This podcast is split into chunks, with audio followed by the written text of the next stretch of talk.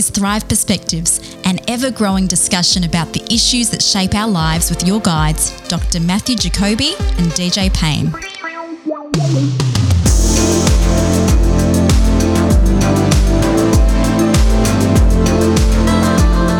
Matthew, we're going from the last couple of episodes of Perspectives, we've looked at politics. Hmm.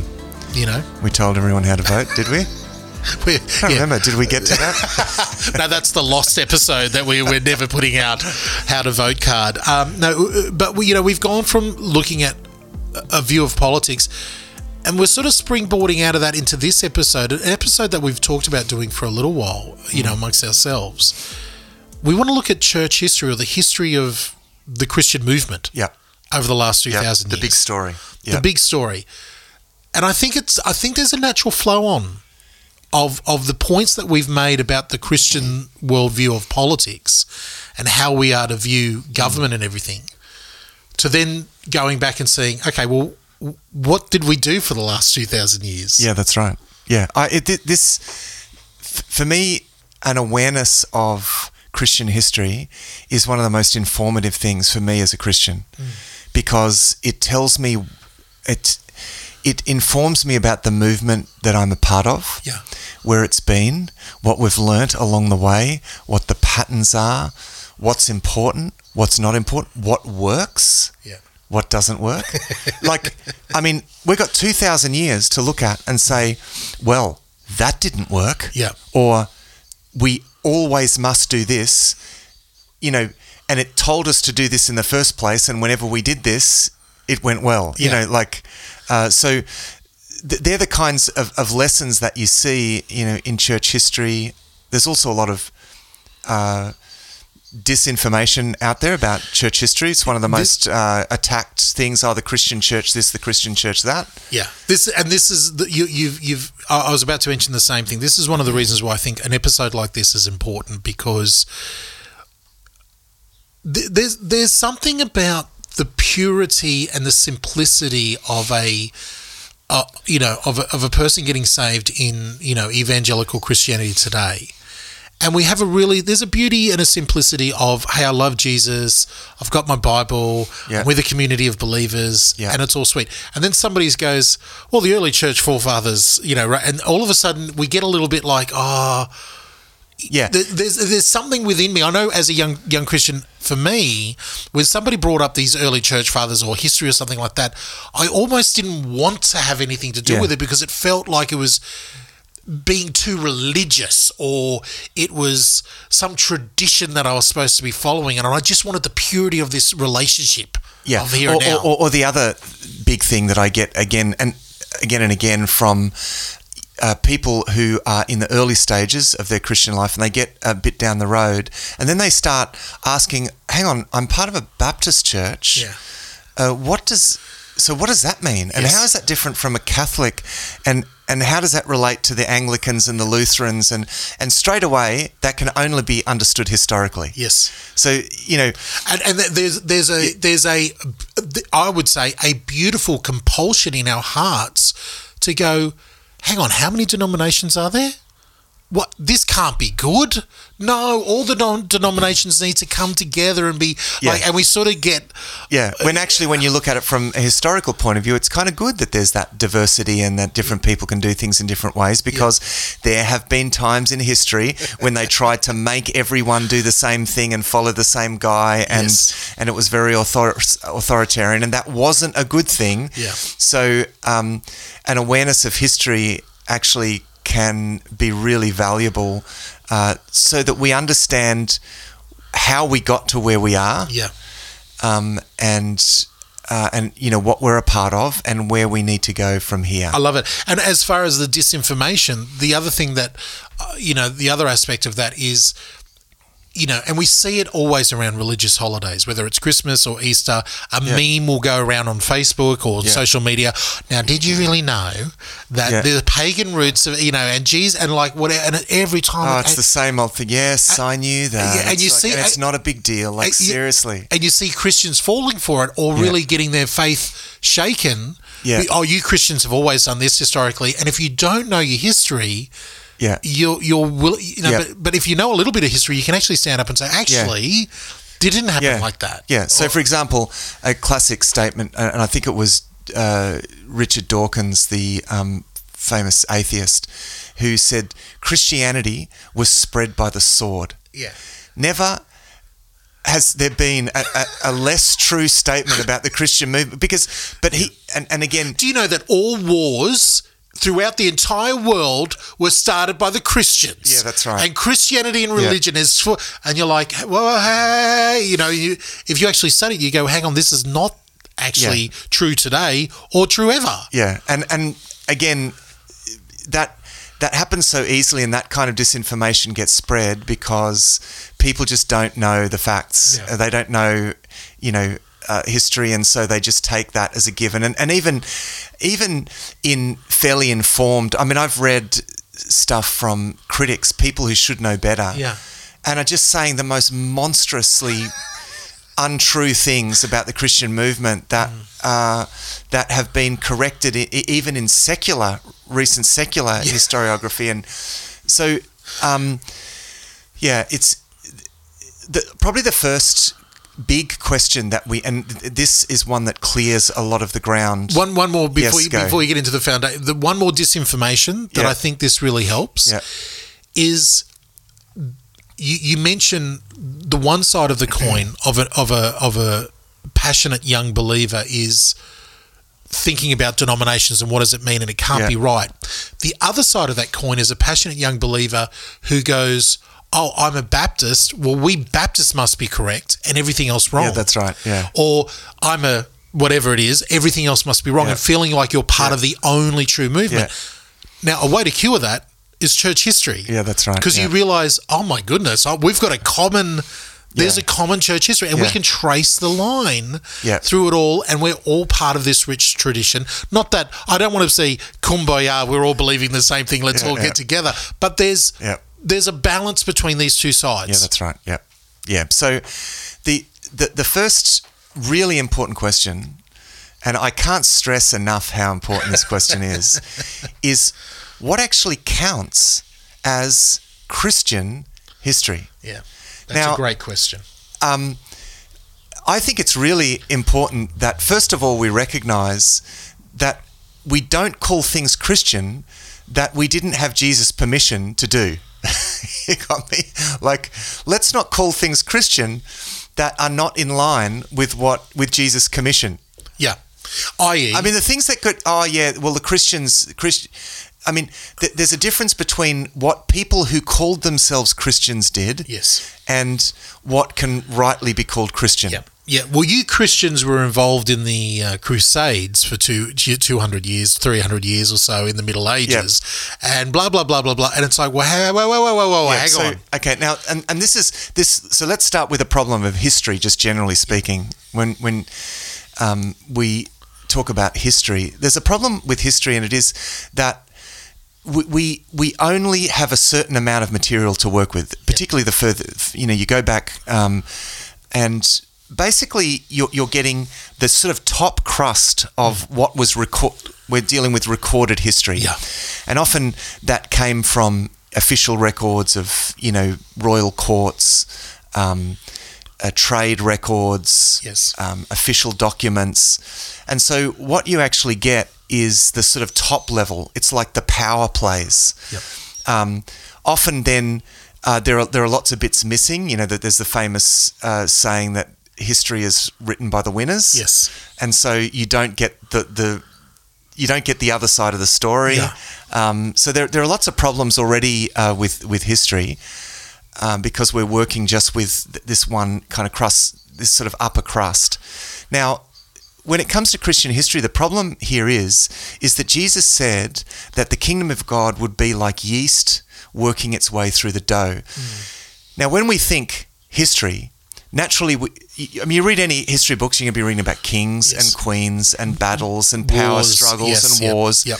Now, the fact is, the Christian movement primarily lies at a grassroots level and its spread occurs at a grassroots level. It's a person to person thing.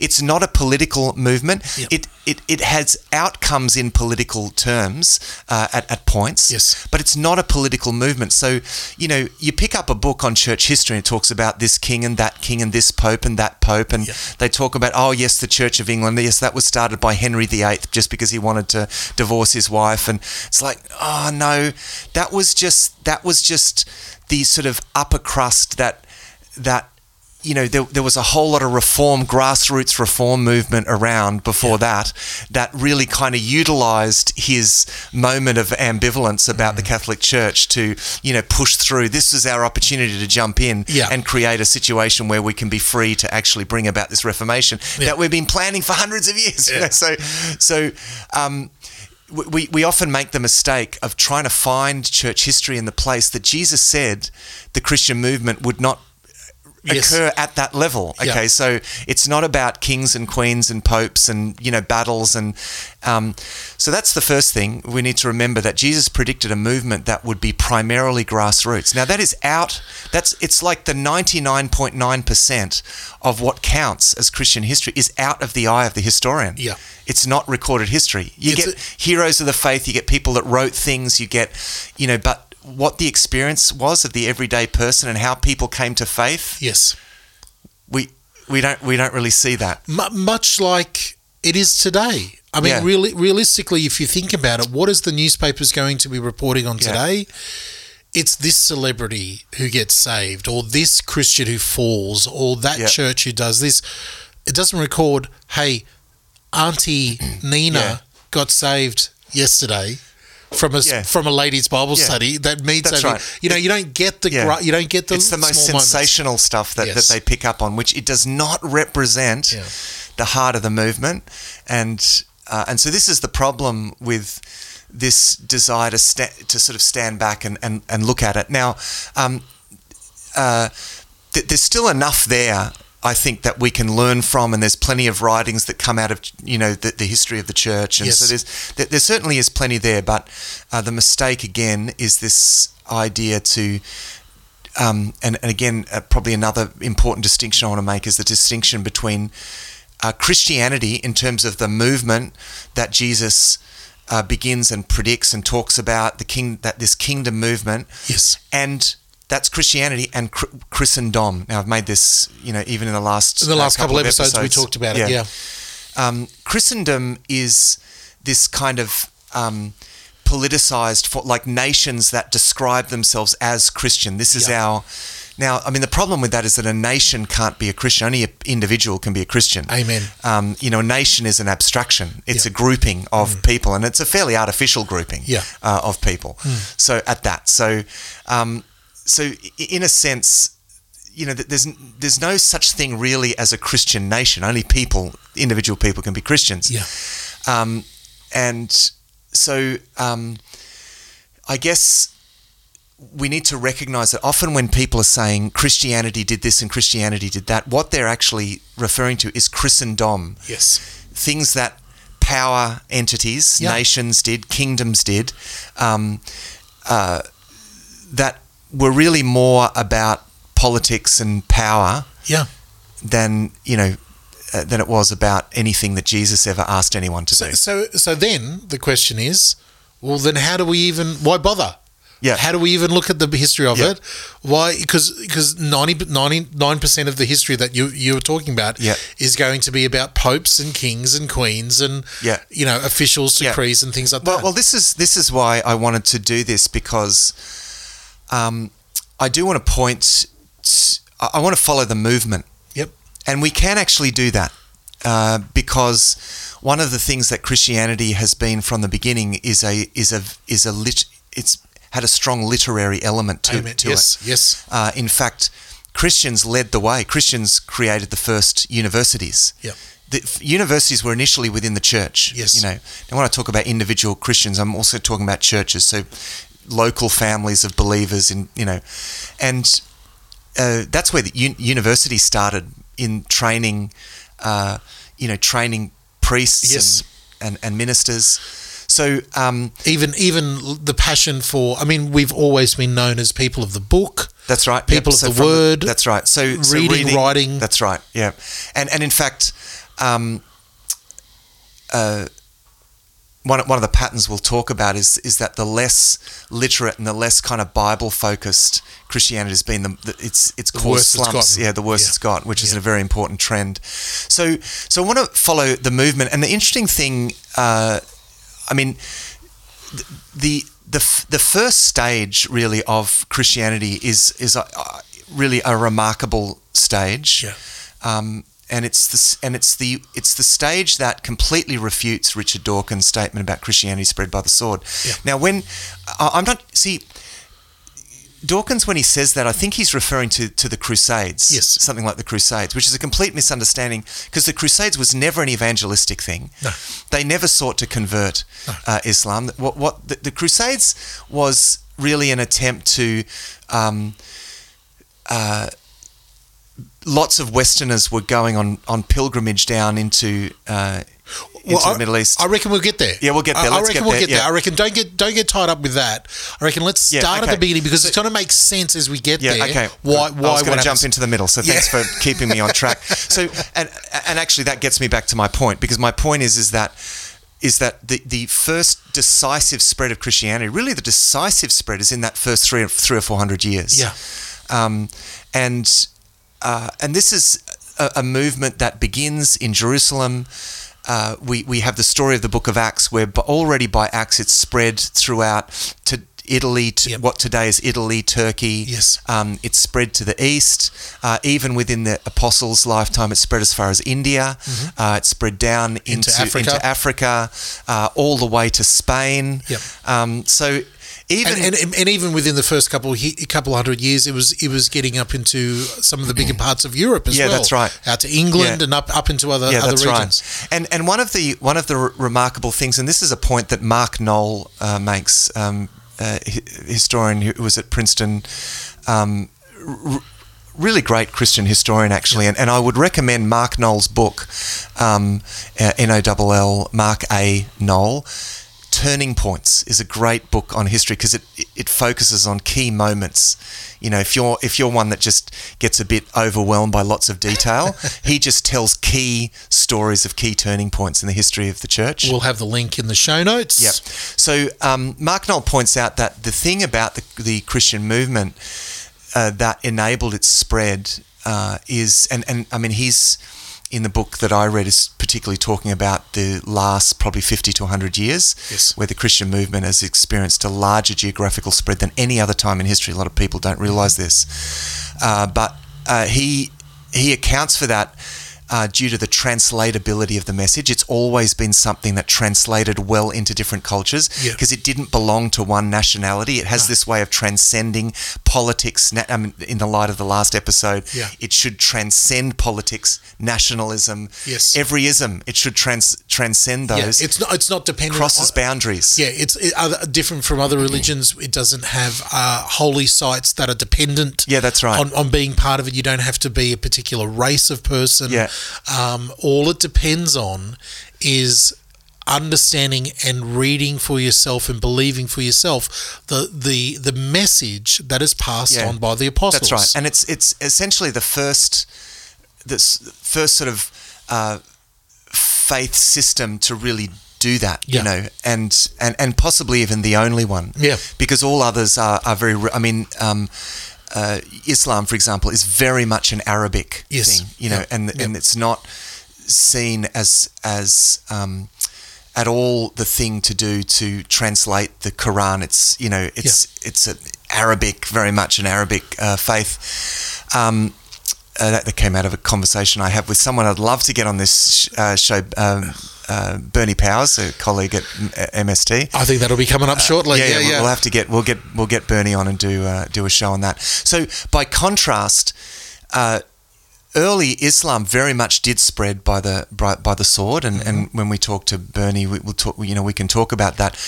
What's remarkable about the early church movement is that uh, within 300 years, it has this amazing spread. Yeah. Throughout the Roman Empire and beyond even the borders of the Roman Empire. Now it's it's it's important again. We don't want to get too bogged down in any one particular era. We want to Yeah, yeah. really, you know, we Yeah, could do an entire series for Yeah, yeah. years on, on church history, and there's great podcasts and Yeah. videos and everything out there.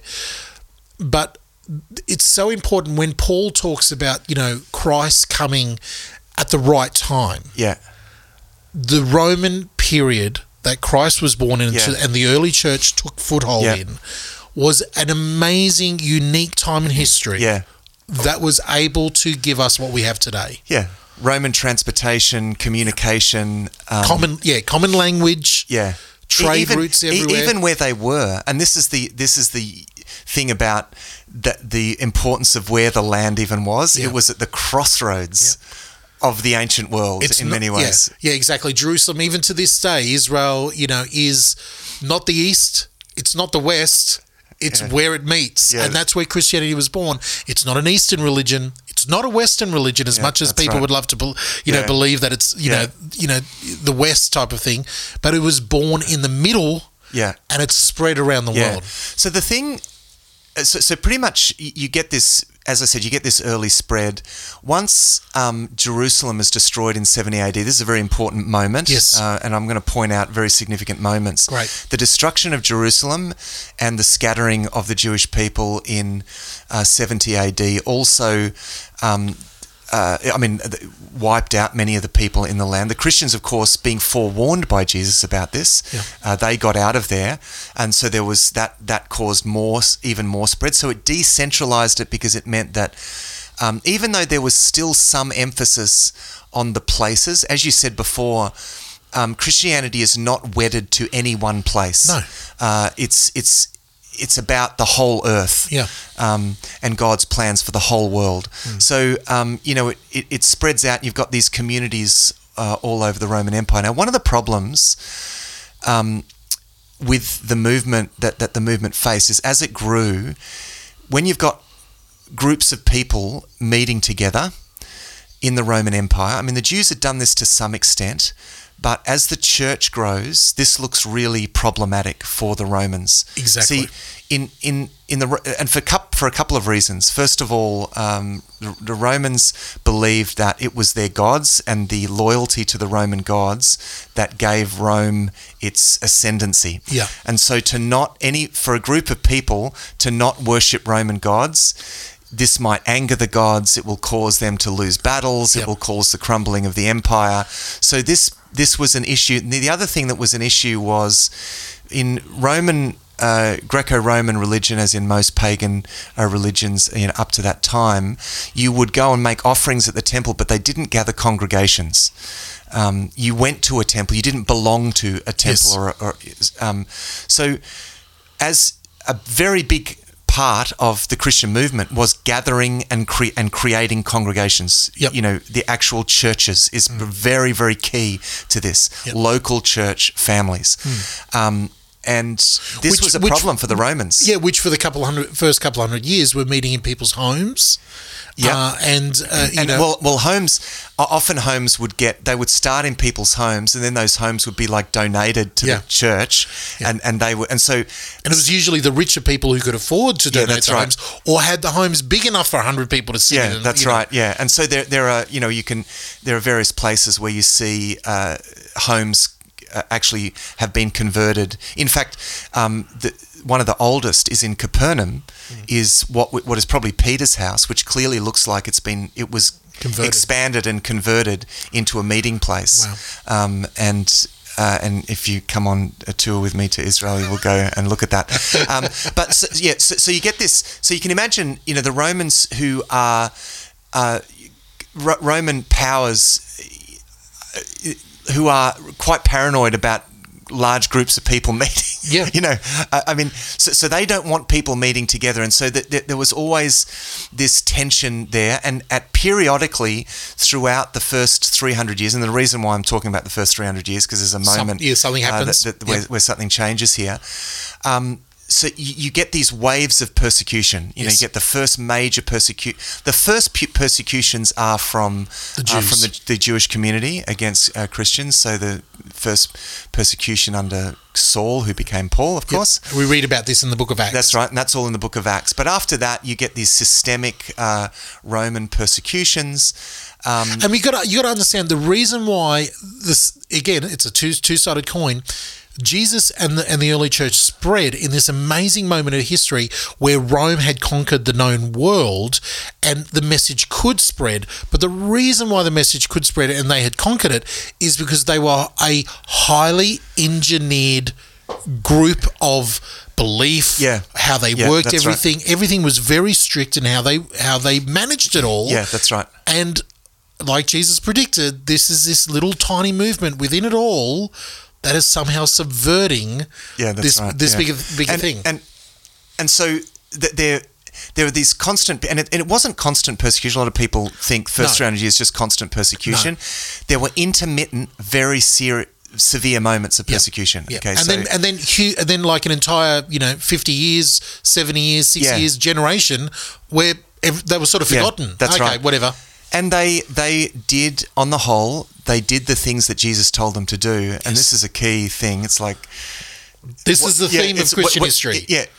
You know, when we do what Jesus told us to do, the movement spreads as Jesus said it would spread. Yeah. You know, and this is the and and this is exactly what happened. They would have thought that turning the other cheek Mm. and and you know not picking up the sword and and spread they they would have thought spreading by the sword that's a common sense way. Let's do Yeah. it like this. Yeah. You know.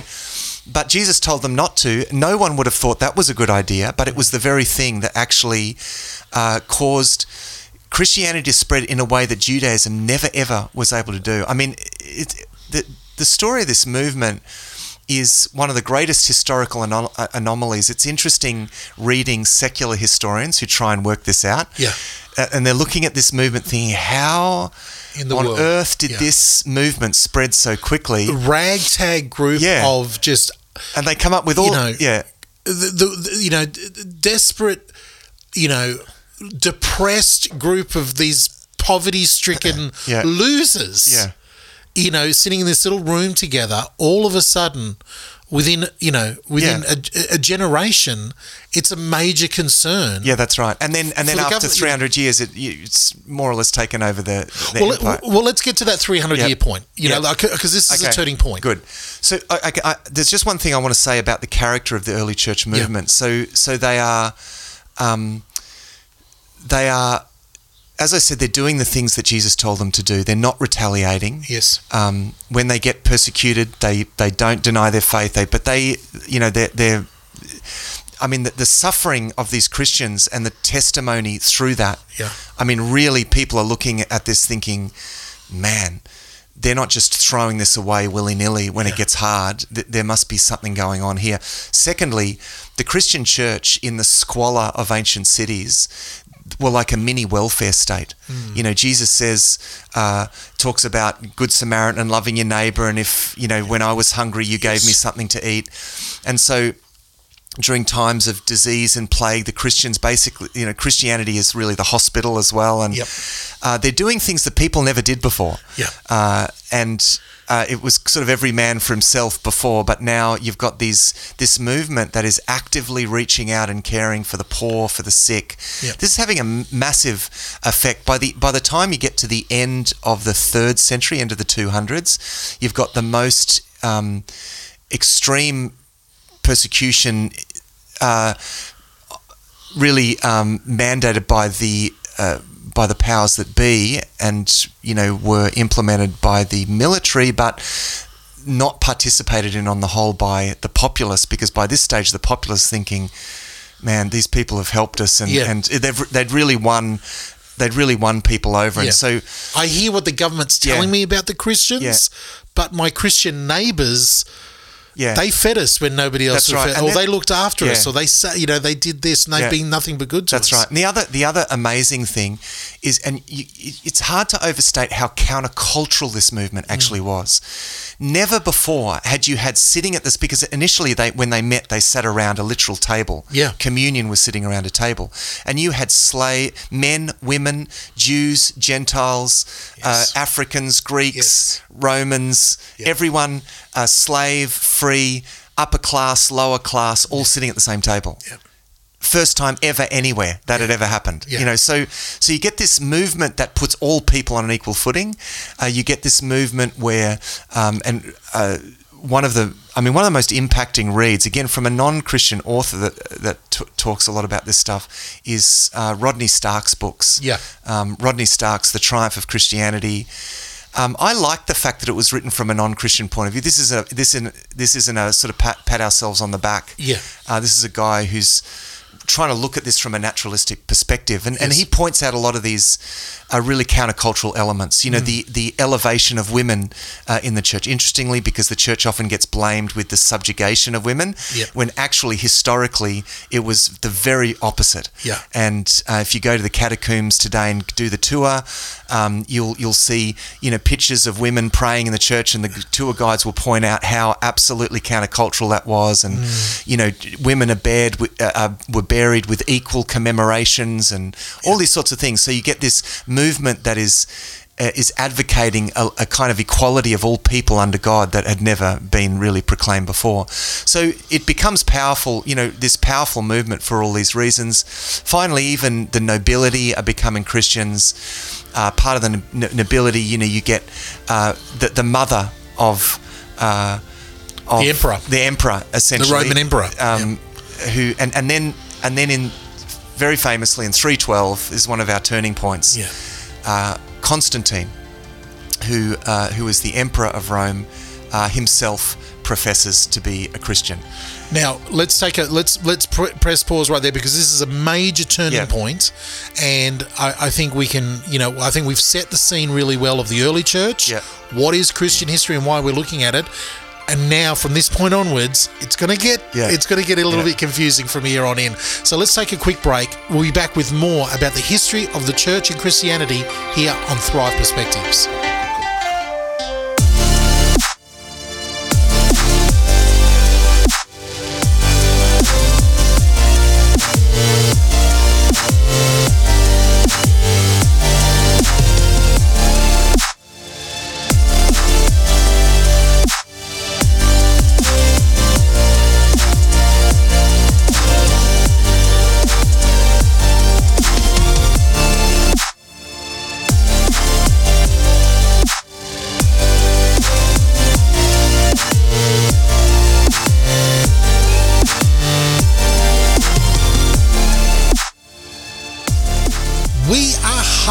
Halfway through Thrive Perspectives 21, and please don't fast forward or skip ahead because I've got a very special offer just for you. And this is the last time we're going to be offering it on any of the podcasts. Now, as you know, the whole Thrive podcast family extends out of the Thrive Daily Reading Guide that Matthew has been writing for years now.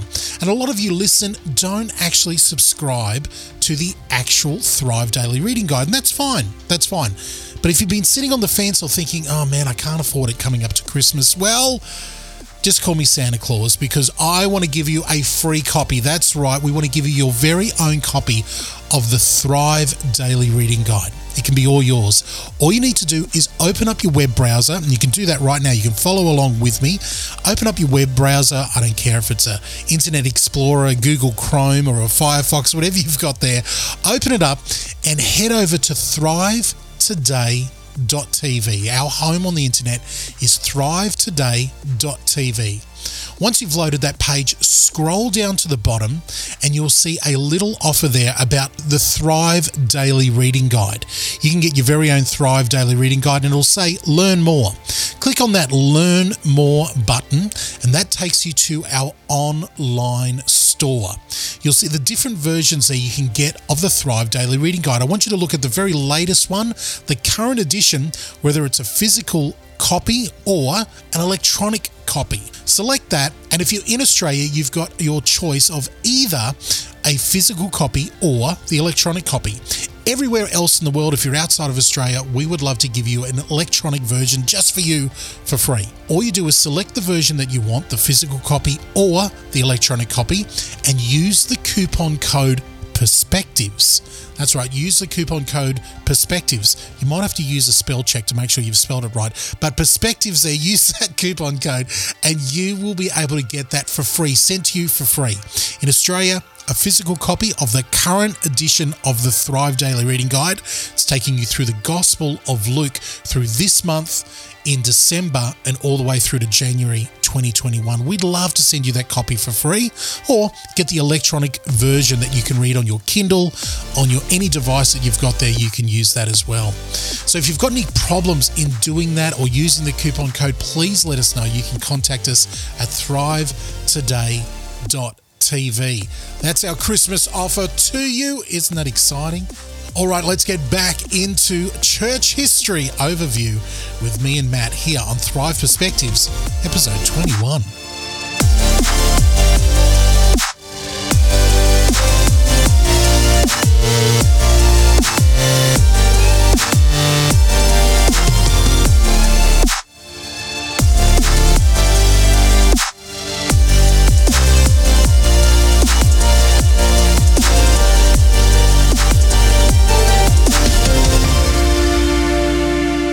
It's DJ and your good buddy Matthew Jacoby here as we are looking at the history of the church and the history of Christianity. Matt, you've just mentioned, I think, probably the the biggest, biggest turning point mm. in Christian history, which is I think 312 AD.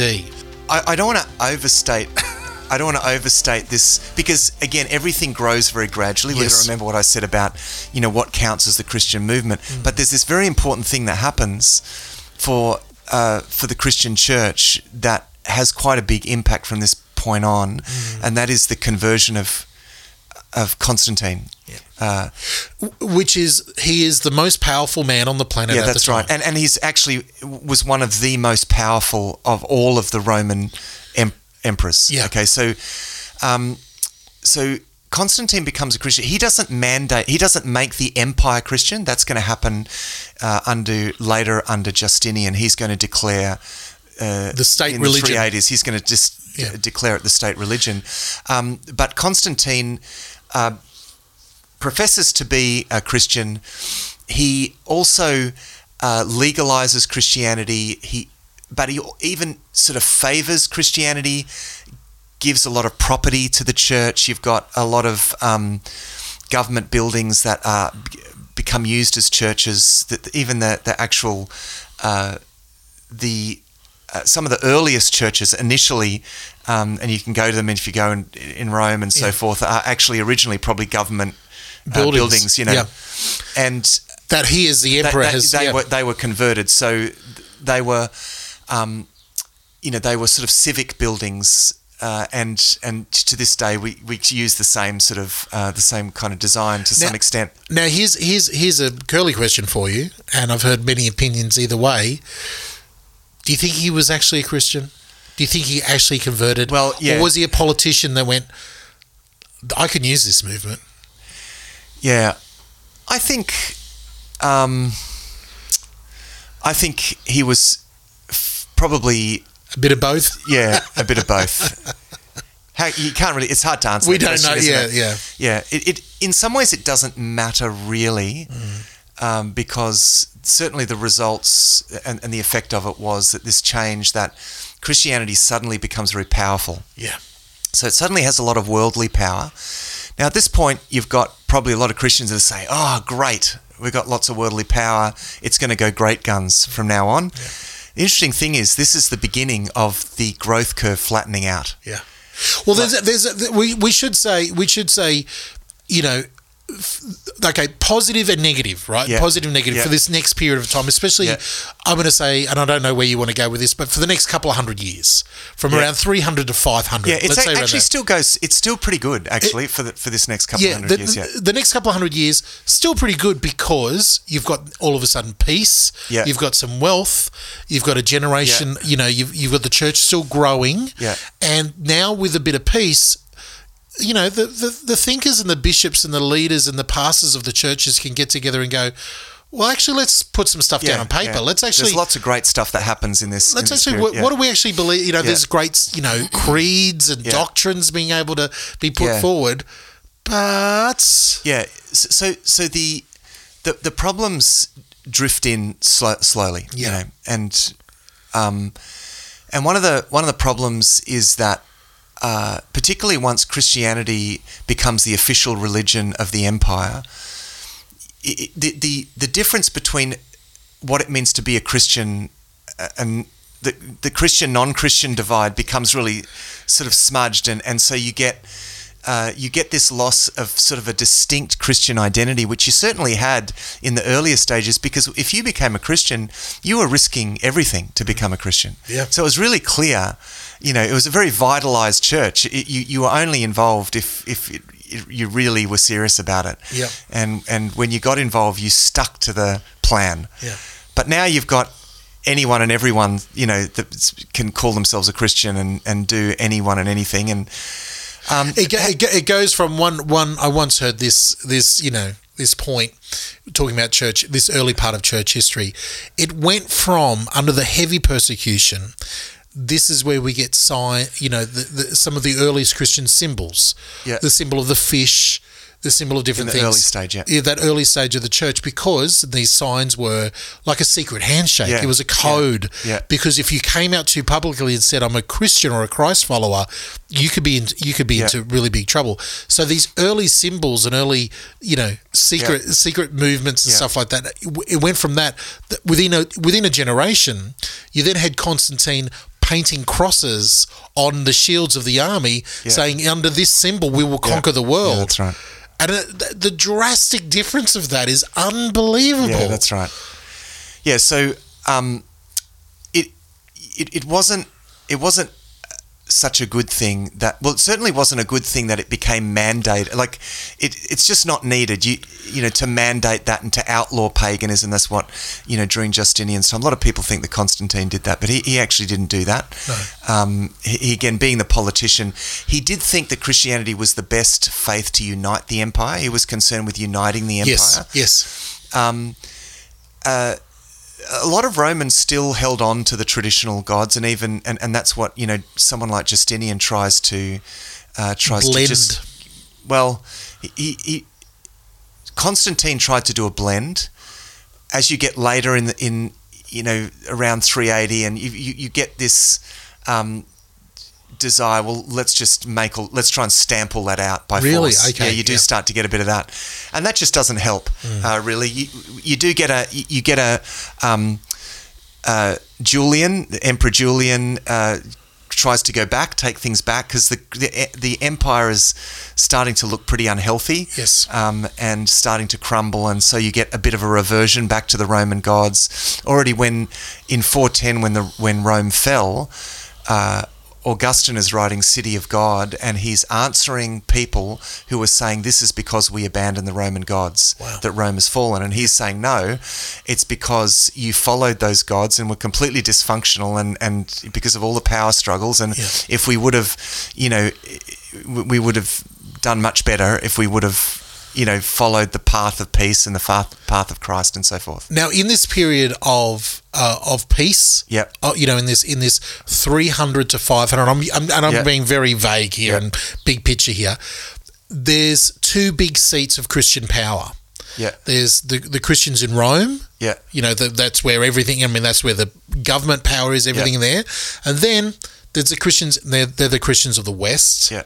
Then we have the Christians of the East in you know what we would call nowadays is Turkey. Yeah, that's right. Yeah, present day Turkey. So, so what became Constantinople because Constantine moved the, the capital Yes. uh, to uh, to Constantinople. So you start to get this east west uh, an Eastern church and a Western church.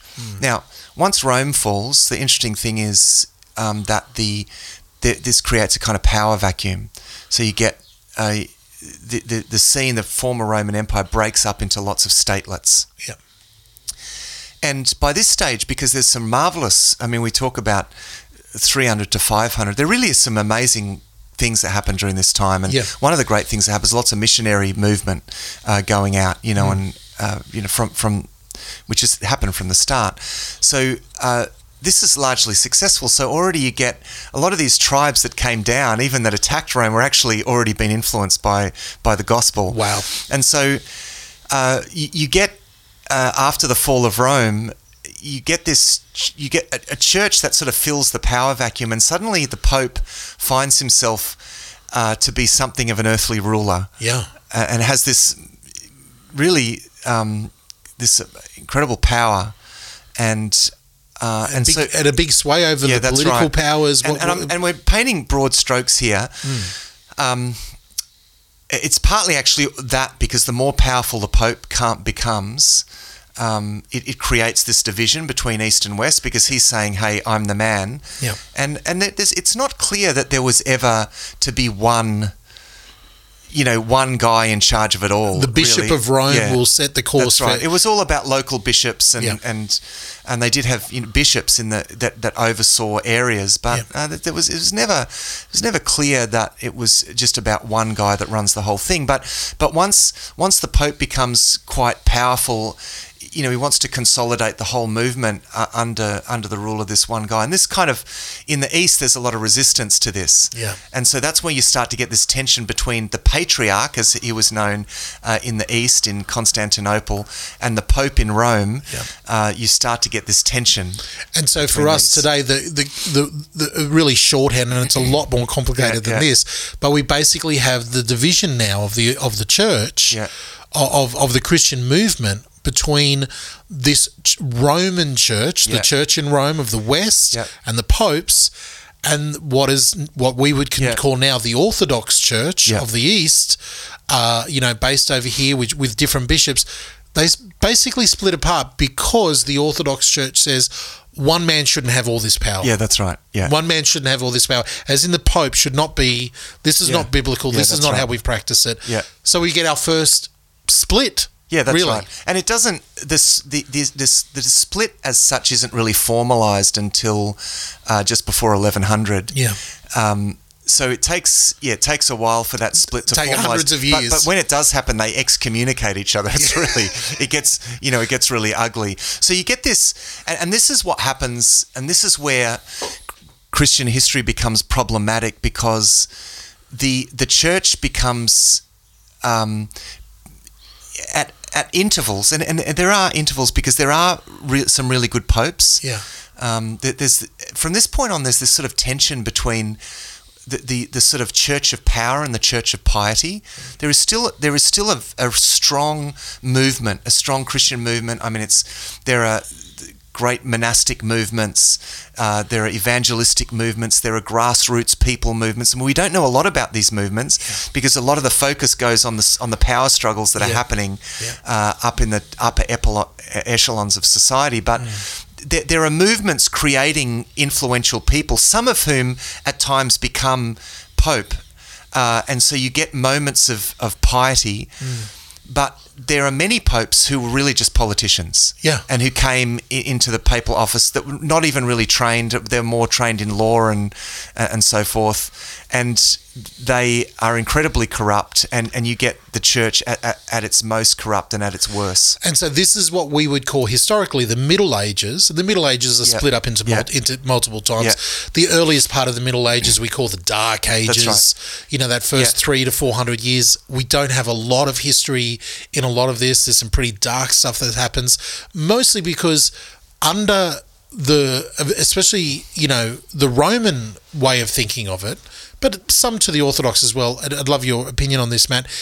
There seems to be a great separation now between the idea of a learned priesthood that Yeah. is learning this language, can Yeah. speak this type of thing, and the everyday Joe in the you know in Yeah. the town is totally Yeah. disconnected from the Word of God, from that's being right. able to read it for themselves, and from being able to sort of enter into the in, into Yeah, the right. life of the uh, life That's of right. the church. So it's one of the one of the problems during the Middle Ages is the disconnection from, you know, the church becomes seen as this institution that sort of dispenses grace, and and people you sort of come. It, it actually begins to look more like what I said about Roman temples. Yeah. It's something that you go to. You get your blessing, you offer your sacrifice, you get your blessing, and then you go off. It's not about creating uh, congregations so much. And Yeah. and this is this is essentially what you get. You get the church churches church buildings being built up and they and they are treated a bit more like temples Yes. where the sacrifices are, the sacrifice of Christ is offered in the mass you you get your communion and you go away and you you sort of right so it's it's a it becomes a paganized form of Christianity and what what you get during this time is a real decline in the centrality of of the word Yes. and of preaching uh, most clergy don't have not even read the Bible. Yeah. They just learn the mass, they run the mass, they dispense it. But at the same time, while that is happening, and this is because and why and, Yeah, and part of the picture, they become this is the this is the peak most powerful period Yeah. for the church for the pope and for the church like around about you know a thousand uh, you know uh, you know 1100 type of things like that all kings and queens are coming to the pope Yeah. and the pope is controlling europe Yeah, okay, so let me say something about that. So from from the period of, of, of Charlemagne, so you, you're getting this um, period from about, you know, the 700s onwards where the popes are anointing the kings. yeah the popes you know the, the church is the church is, is the is the kingmakers Yeah.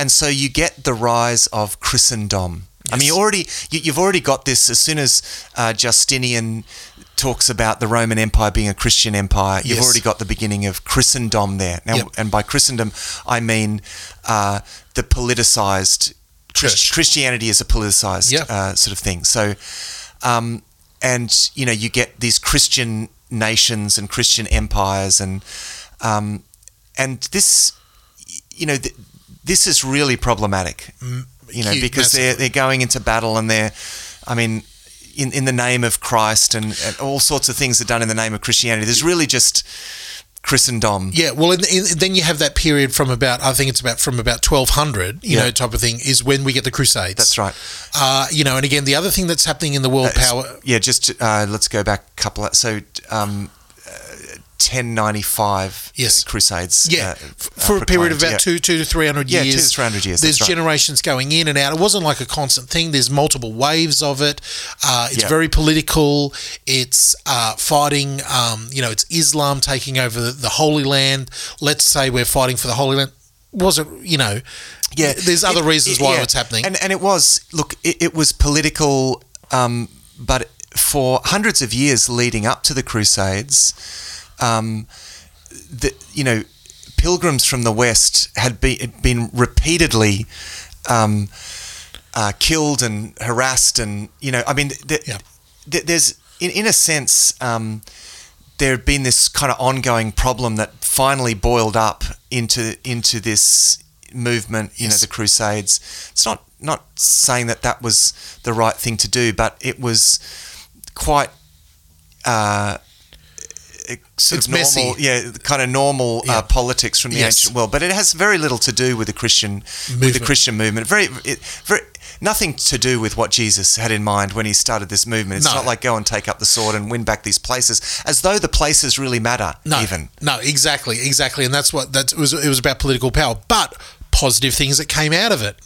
Are there anything? Yes, because there were genuine believers who were going with the Crusades to the Holy Lands, yeah, and they're bringing back cultural. You know, they're bringing back manuscripts. Yep. They're bringing back and and this idea because at the at, you know at that period of time and there was the you know the Middle Ages, it was the Dark Ages for a lot of Yeah. people. They lived and died in the in the in the same house that their grandfather, Yeah. you know, in, in these little villages, and it was it was very you know a very small worldview. But out of the Crusades, these everyday people were going in and doing these pilgrimages, horrible stuff happening. Don't Yeah. I'm not trying to make light of anything that's happening here, but all of a sudden, you know, manuscripts are coming back. You know, artifacts are coming back. Yeah. People are beginning to think about it. People are thinking about, you know, what they're actually doing. And out of this, out of the 1200, you know, 1300s and stuff like this, we get people thinking about what is happening in the faith, what is Yeah. happening in the church and stuff like that. And there's a lot of reasons why. Yeah, that's right. So, uh, as throughout this period, there's this, as I said, there's this tension between the church of piety and the church of power, and so there's this constant reforming desire in there. Um, now, uh, this increases the more corrupt the church gets. You get this reforming voice in the church that gradually increases with. Uh, you know, with the discovery of mat. I mean, the, the the Bible had always been there. Yeah. Um, they'd always had the Latin Vulgate, which had been the official Bible at the time. There, there's more interest, though. Um, you know, as once we move into the Renaissance, the Renaissance period created a lot of interest in getting back to the sources and Yes. you know getting back to the roots and And, all of that came out of the a lot of the travel that happened around yeah, the there was a lot of times. travel. Yeah, Yeah, yeah. that's right. A lot of that comes out of, out of a lot of that travel and so forth. And um, and one of the movements through that is about getting back to the sources of the Bible. Let's let's get. Uh, and and it, it becomes part of this reforming movement. So you get these movements that of preachers that uh, that want to translate the Bible, that uh, that they want to get back to the gospel, um, and you get these movements of preachers moving around. Uh, you get people like Jan Hus in, in what's today's Czech- Czechoslovak- Czechoslovakia. Yep. Uh, you get Wycliffe, you get yeah, Wycliffe, John Wycliffe, Yeah. who, who produces the first English translation Yeah. Of uh, of the Bible. And, we, and, he, and we're talking around about thir- in the 1300s, 1400s around there. Yeah, that's right. So f- yeah, that's right. Uh, from particularly from the 13 1400s, you get this these reform movements that that are kind of bubbling away, and and within you know within monasteries like amongst the Augustinians, there Yes. there there's there's this reforming movement, this interest in scripture. Now they're so wanting forth. to. It's very important, and we're fast running out of time here, Matt, which I knew would happen with this episode. Uh, they're wanting to reform because at the height of this political power Yeah. that the that the Pope and the and the Western Church has, you know, Yeah. the Roman Catholic Church. You know, though there are gospel movements happening all the way through history, Yeah. you know, God has left uh, had had had a remnant moving.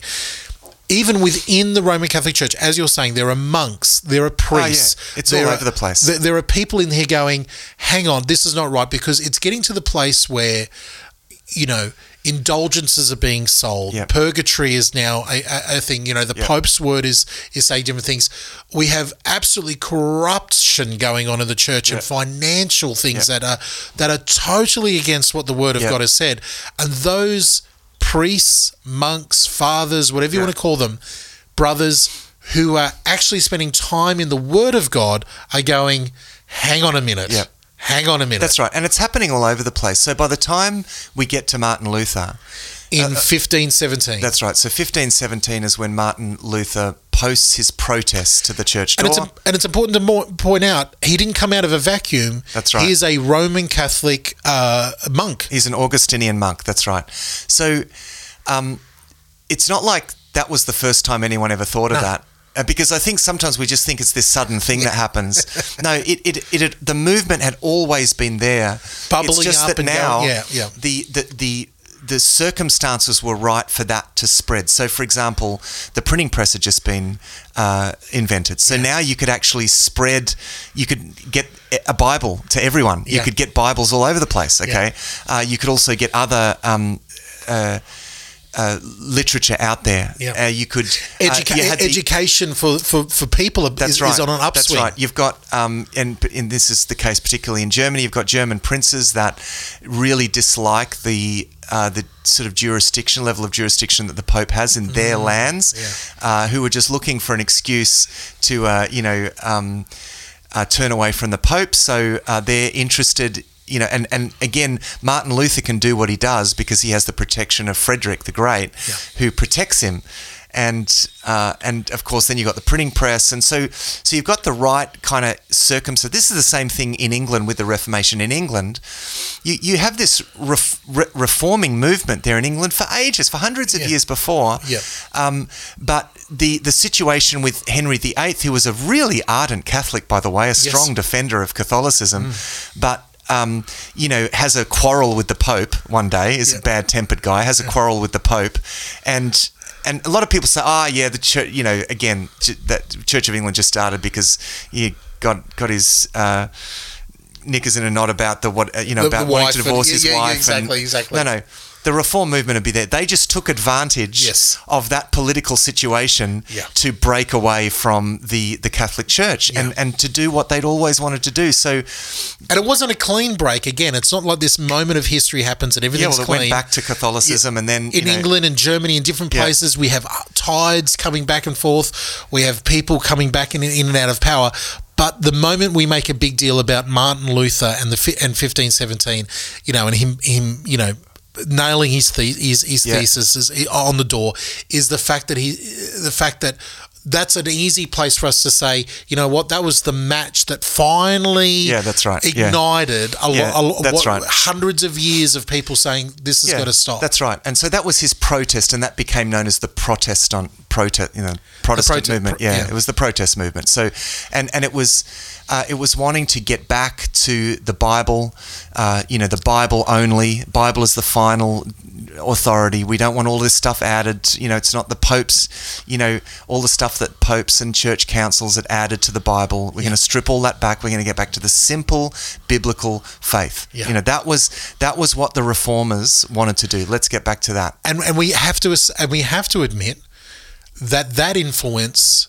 I mean, we are here as as That's right. Yeah, we, yeah, that's right. because of that, but also the influence of the Protestant movement into the Roman Catholic Church Yeah. had a massive effect. Yeah, that's right. They had to reform. They realized we better reform ourselves, Yeah. and they did. They Yeah, they did, yeah. They reformed themselves. Yeah, yeah. So, um, so you get the, one of the things though that didn't change. So, so you get this um, this Protestant movement, but it it immediately gets nationalized.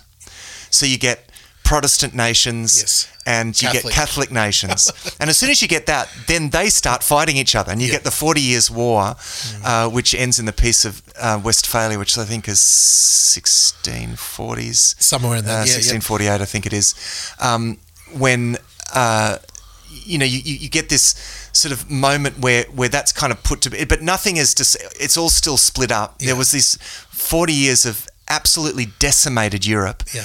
Everyone by that stage is a bit sick of the whole thing, you know, and so there's actually a bit of a turn away from, uh, well, it's a turn away from Christianity, but actually it's a reaction against Christendom. And this is the difference because what wasn't working was that, you know, uh, Catholics fighting Protestants, and it was it was Christendom at war with itself. Yeah. And And, let, let, let's and we need to be really honest here. You know, there was horrible things done in the name of of Jesus Christ in the church Yeah. all the way through. We as Protestants love to point the finger and say, you know, look at the Inquisitions and the horrible things that the Roman Catholic Yeah. Church done. But in that period, you know, in that couple of hundred years where um, nations were Protestant or nations were Catholics, under the name of the Protestant movements, there was a lot of horrible things Yeah. done to others as well. Yeah, can know. I say though that that that gets overplayed a lot. That Yes. you know the Inquisition is is just the it gets caricatured uh, so much. Yes. And one one of the things, and this is another thing that that was valuable uh, about Rodney Stark's uh, The Triumph of Christianity. Mm. He he draws on a lot of. Uh, really good recent history that has really debunked a lot of the myths around the Inquisition. You know, this idea that thousands and thousands of people. No. It, you know, he points out that it was not nearly as widespread and you know as as it, it was kind of.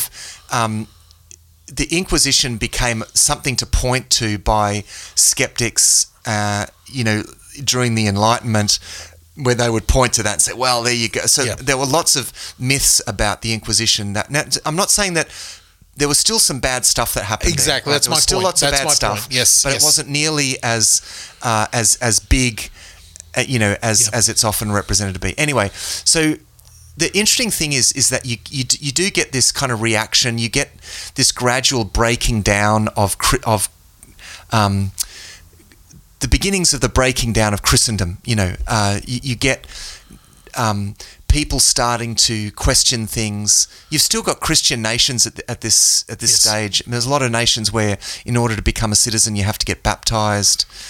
Um, and may I say to all of those places where that was the case, uh, it, It- it are now the least Christian places in the world. Exactly. It's it's honestly the last thing that you want is to build Christendom because it didn't work. It didn't work. It just didn't work. And But out of those good, out of those, out of that um, amazing Protestant movement, with all this amazing thought going Yeah. on in the in the last half of the 1600s or the 1700s, amazing stuff started Yeah. happening. We have we have whole different movements beginning to happen. You know, groups splintering off from each other. You know, the forming of really big Yeah. denominations, yeah, and and people go, "Oh, that's not so good." But out of that, it was spread. The gospel Yeah. spread. Well, well, actually, what what's happening now is that th- there's more freedom, certainly than there was under Catholicism. I mean, there's still there's still persecution in these in these Protestant nations because you know we're a Lutheran nation Yes. or we're a Reformed. Yes. Uh, you know, there's still um, they're still not tolerating a lot of difference there, but gradually, gradually that loosens. Yeah. And actually, the variation that we have in denominations in the it's actually uh, it's actually good. It means that there's not this kind of power hold Yeah. uh, on things like there was. But the big, the big positive thing that happens from the Reformation is a turn back to the Word of God. Yeah. And this is going to lay the foundation for the worldwide spread of Christianity and, and really the, the reignition of Christianity as it was in, in the early church stages. So, so the, the Reformation brings us back to the Word of God, lays the foundation to that. Um, it, there's not there's not yet widespread engagement. It's I, I wouldn't call the Reformation a revival as such. no. Uh, it's it's a turn back to the Word. Yeah. But what you get then is revival movements, like for example the Pietists that spread up. Uh, they become the first missionaries. You're talking the 1700s now. Um, during the, the time, this sort of so called Enlightenment, when a lot of people are kind of rejecting the Christian foundations of society, uh, at the same time as the Enlightenment is happening and people are, t- are sort of turning against Christendom, Christianity is starting to Yes, go rise burn again. like wildfire, Yeah, right? That Because- yeast, that little, Yeah. that little yeast in the in the thing is right because it again. can't just rest now on the fact that it has the monopoly. Yeah, You know, so um, uh, and and and you get this awakening out of this. You know, again, people are getting back to the word, and you get these preaching movements that are you know spreading all over the place. You get the uh, revivals in England. You know, Wesley and Yes. and, and Whitefield. Uh, in America, you get the Great Awakening in America. yeah. Um, That's in the 1800s. yeah, that's yeah. That well, well, Well, seventeen hundreds, seventeen hundreds, late se- yeah, yeah, yeah. se- Um, fr- pretty much from the sort of mid seventeen hundreds, even uh, around the time that that the Wesleys were. Yes. were, you know, I mean, John Wesley went to America and, and so forth. So there's still there's some great things happening there. There were lots of pietists that went to America, Yes. uh, as well. Lots of English nonconformists went Mm-hmm. to America. I know we hear. I mean, there are lot, again lots of um, caricatures of the Puritans. Yeah, you know, yeah, yeah. um, uh, but there's some great things that they brought. I mean, they, they took the word with them. Yeah. And uh, you know, and so so you get this really what are, what are the what we would call the evangelical revivals Mm. that break out. Um, out of the seed bed of the word, it's like the garden Yes. bed of the word is restored Yeah. uh, during the Reformation. This is broad strokes. You get a breakout of revival, you know, 1700s, 1800s.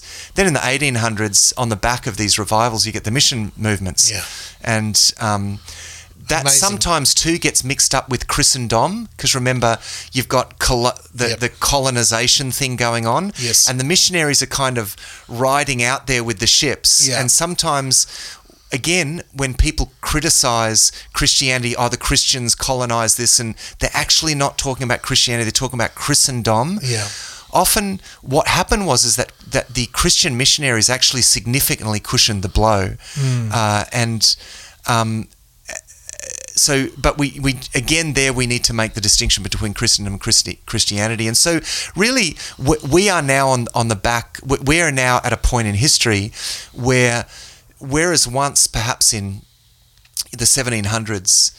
Uh, even the 1800s, I, I, we could say the 1800s, 80% of Christians were in the sort of European, England, Europe, and America. Yes. Um, now, uh, 80% of Christians are in what we would refer to as the global southeast. You know, Yeah. China, South America, Exactly. uh, you know, Africa, Mm. uh, Korea, Um, so Big so- shift. So, so there's this been th- massive shift, and it, particularly in the last hundred years, Mm. um, the as as I said at the start, you know, Mark Noll points out that the Christian movement experienced a larger gr- geographical redistribution in the in the last 50 years even than Mm. any other comparable period in history and um, and so this thing is spreading like wildfire um, again I often point this out statistics measure the decline of Christendom. This is where this distinction is also important. So, in 1900, Australia was seen to be a Christian nation, Christendom.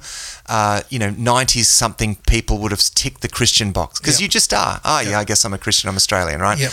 Um, now, thankfully, that has gone right down. People are not automatically um, identifying as Christians. Why is that a good? Why is that a good thing? Because, as my favorite quote, one of my favorite quotes from Kierkegaard, it's very difficult to become a Christian when you already are one. And Soren Kierkegaard uh, says that in the in in you know 1800s, early 1800s in Denmark, where everyone just said they were Christian because they were Danish. Yeah. And he doesn't think he's, he thinks it's a terrible situation, mm. and in, in and in many ways he's quite right. So what what our statistics, what the census measures, is the gradual drop off of nominal, yeah, basically nominal Christianity, Christendom. I've been brought up in a Christian household. I'm, Yes. you know, um, Mum, mum, what religion are we again? You're Yeah. a Catholic. Okay, I tick that. But you yeah, know, that's that right. of Yeah. So, so we're getting that's dropping off, Yeah. and actually alongside of that, um, uh, this revival evangelicalism, and I'm, I'm going to distinguish that from uh, from a politicized evangelicalism. Totally. Um, uh, has been growing like wildfire. Now, I mean, again, one of the again we get this you get this phenomena where a movement comes really powerful, and and with when something becomes really powerful, it tends to um, get pol- a bit politicized, and I think that's what we're a pro- one of the problems that we're facing today. Uh, again, is that we're we're we're starting to think that oh, let's do Christendom. We've got Yeah. lots of power. We're Let's skirting around the same things. Uh, Christendom now, and so we actually need to sta keep to the plan. The yeast spreading through the dough. We're not here to, uh, you know, create Christian nations, and and uh, we're here to preach the gospel and to build the church. And let's stay on, stay on the, uh, stay on the job. so so as we wrap this up, and again, we've really put our foot to the pedal. You know, at the, at the last half there, we Yeah. could spend a long more. There's so many great stories that we've skipped over. Uh, one of the themes I think that we've just pointed out very, very, you know, uh, purposefully, is that it is only through when we are when when humans human lives are invested into the Word of God Yeah. do we see the Spirit of God being able to take that and use that? Yeah, that's right. Uh, honestly, in, so many, in that, invariably you see that the healthiest times in the church are when the church is most, uh, is, is when it's growing out of its engagement with the Word of God. It's like, you know, the Word of God is so central to the health of the early church movement. It's so, it, and, and you see it's, it's like the first, it goes along with in periods of decline you get this uh, move away from the word and and you know you get this move towards ceremony superstition uh, and and you get this drift and so um, again I think if we can learn something you know it's let's build let's focus on building God's church. Let's focus on the Jesus movement. Let's not try to create political movements and power. Let's not go the way of worldly power. That never worked. Always made things worse. Slowed things down. Um, let's let's stick to the main game and let's focus around the word. And I believe when we do that, history has shown that God's promises will be fulfilled and the Christian movement will go like wildfire.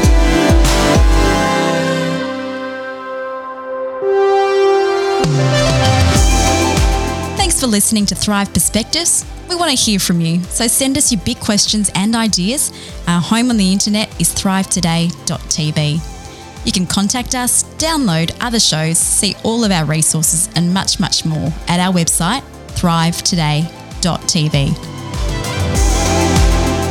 The Thrive Today network is on Facebook. Our Facebook page and links to our community groups are waiting for you. Just search and like Thrive Today page in Facebook now. Visiting the website ratethispodcast.com slash thrive perspectives really helps us reach more people. So head to ratethispodcast.com slash thrive perspectives. We hope that these shows will challenge you to look at life from a new perspective and thrive.